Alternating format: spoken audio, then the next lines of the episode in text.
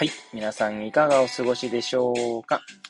変な髪型をしたポンコツ薬剤師こと町田和俊でございます。というわけでですね、今日も気軽にゆるりとおしゃべりしていきたいと思います。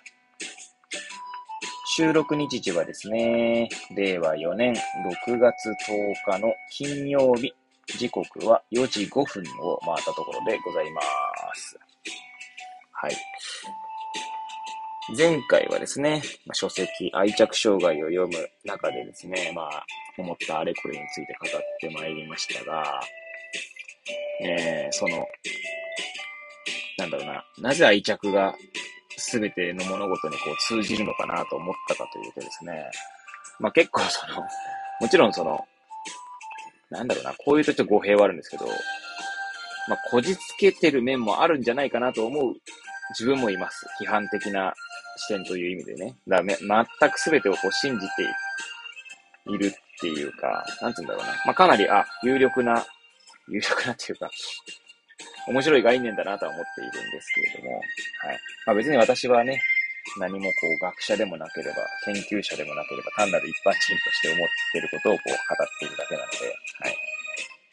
まあ、鵜呑みにしないっていう態度がね、まあ、何事にも必要だと思うのでっていう、まあ、そのぐらいのスタンスで語っております。はい。まあ、ただですね、その先ほど言ったように愛着障害って結構、あの、なんだろうな、ほんと全ての物事に通じるんじゃないかなと。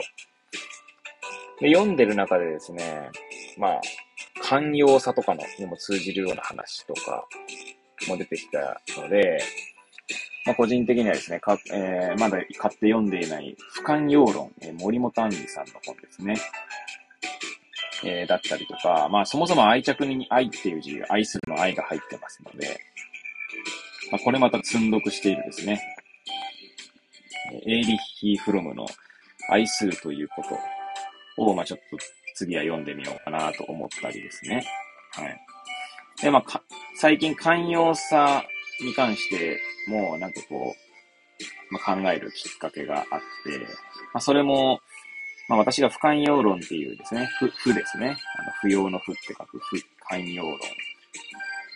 えー、を持ってはいるんですけど、まあそれじゃなく、それじゃなくてっていうか、まあちょうどそのボイシーのですね、荒木博之のブックカフェでも、不寛容論、その森本杏里さんの本でにかいほど語られていてですね、まあそれのその放送に対するコメントとコメント返しを聞いていてですね、まあやっぱ寛容さとその共感っていうところもこう、まあ近い、近いというか関連しているんじゃないかというところからはですね、まあこれまた積読している反共感論というですね、えー、本もうちょっと読んでみたいなと思ったりとか、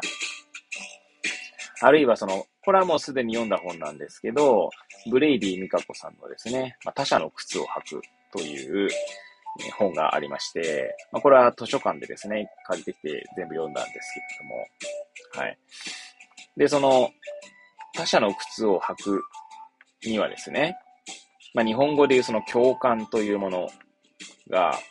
英単語で言うとですね、まあ、シンパシーとエンパシーと、二つの英単語が、まあ、なんていうか、まあ、英単語で、まあ、該当するものがあって、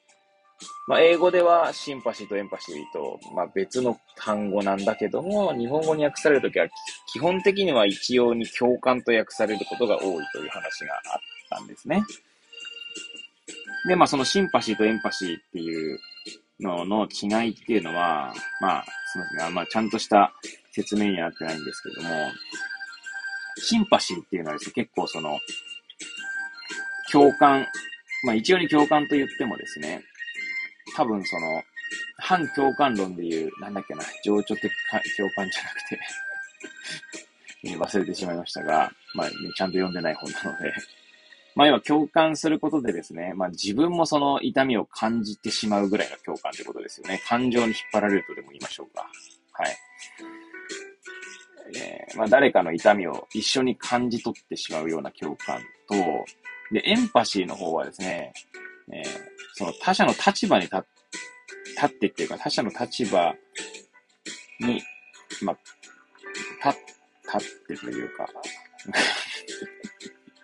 まあ、立って考えることができる能力っていうんですかね、まあ、スキルって訳される、な、な、な、なんだろう、その、英英辞典で調べると、エンパシーは確か最後はスキルになっていてですね。だからそこに感情は乗せなくてもいいんですよね、エンパシーに関しては。まあだから、なんでしょうね。じゃあ、まあ私、今ね、娘がいますけど、娘がまあ泣いていますとか、怒っていますっていう時にですね、その娘になることはでき、娘と同じ感情を持ったりとかはできないですけど、まあなぜ娘がまあ泣いたりとか怒っているんだろうというところをですね、まあ、娘の立場になって考えることができる能力がまあエンパシーなんですよね。はい。まあ、娘がその泣いたり怒ったりしているのをですね、見て、まあ私自身もその泣いたりとか怒ったりとか、まああるいは痛いと言ってるんであれば、その痛みを感じてしまうぐらいになるとシンパシーなんですよね。えー、まああんまりうまく説明できていませんでした。まあそういった感じでですね、まあ何が言いたいかっていうと、まあ結構ですね、その本を読んではですね、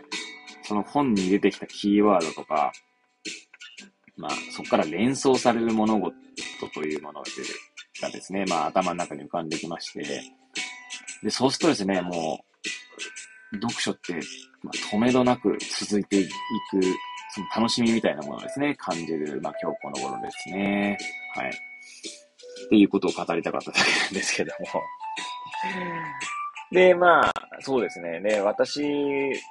の、まあ、本棚ですね。まあ、ちゃんとした本棚って感じではないんですけど、カラーボックスに入っている本を見てみるとですね、まあ、なん、なんなんでしょうね。自分で言うのもなんですけども、まあ、幅広いですね、という感じですか。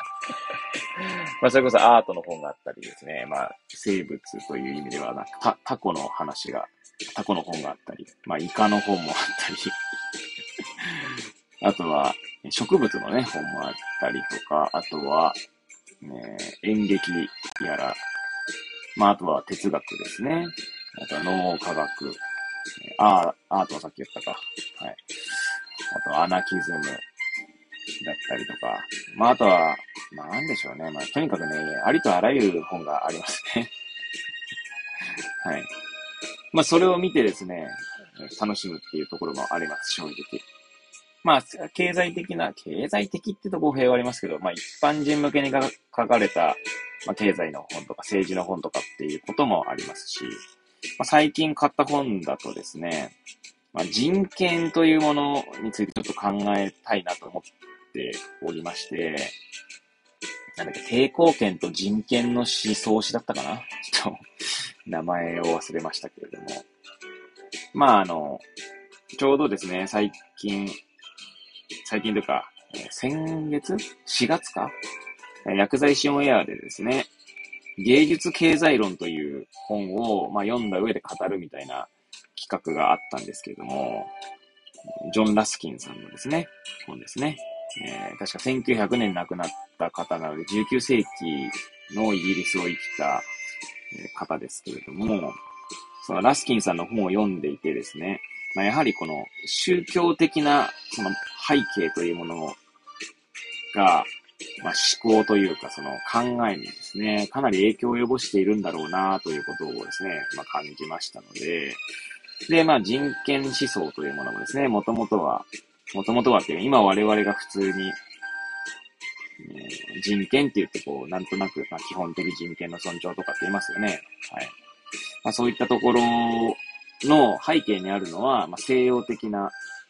人権思想であって、まあ、古くは、確か古、まあ私の、えー、ポンコツな理解が確かなのであれば、フランス革命とかからですね、まあ来ているわけで、で、おそらく、まあその、もっと根本的なところには、まあキリスト教の影響はあるんだろうなというところがあってですね、まあその本、その、考えをですね、理解するために、まあ、先ほどの本も買ったと、はい、いう感じでございます。なんで、まあ、こう、こんな感じでですね、まあ、本と本のつながりやらですね、まあ、自分の中でこう、なんだろう、これとこれってつながってんじゃないかと思って、こう、新しい本を読み始める時のですね、楽しみと言ったらないよって話をですね、今日はさせていただいて、まあ、ここら辺でですね、まあ、時間にもなりましたので、えー、終わりたいと思うんですけれども、はい。まあ、いつものようにですね、とめどない話に最後までお付き合いいただき、誠にありがとうございます。ということで、えー、それではまた明日お会いいたしましょう。さようなら。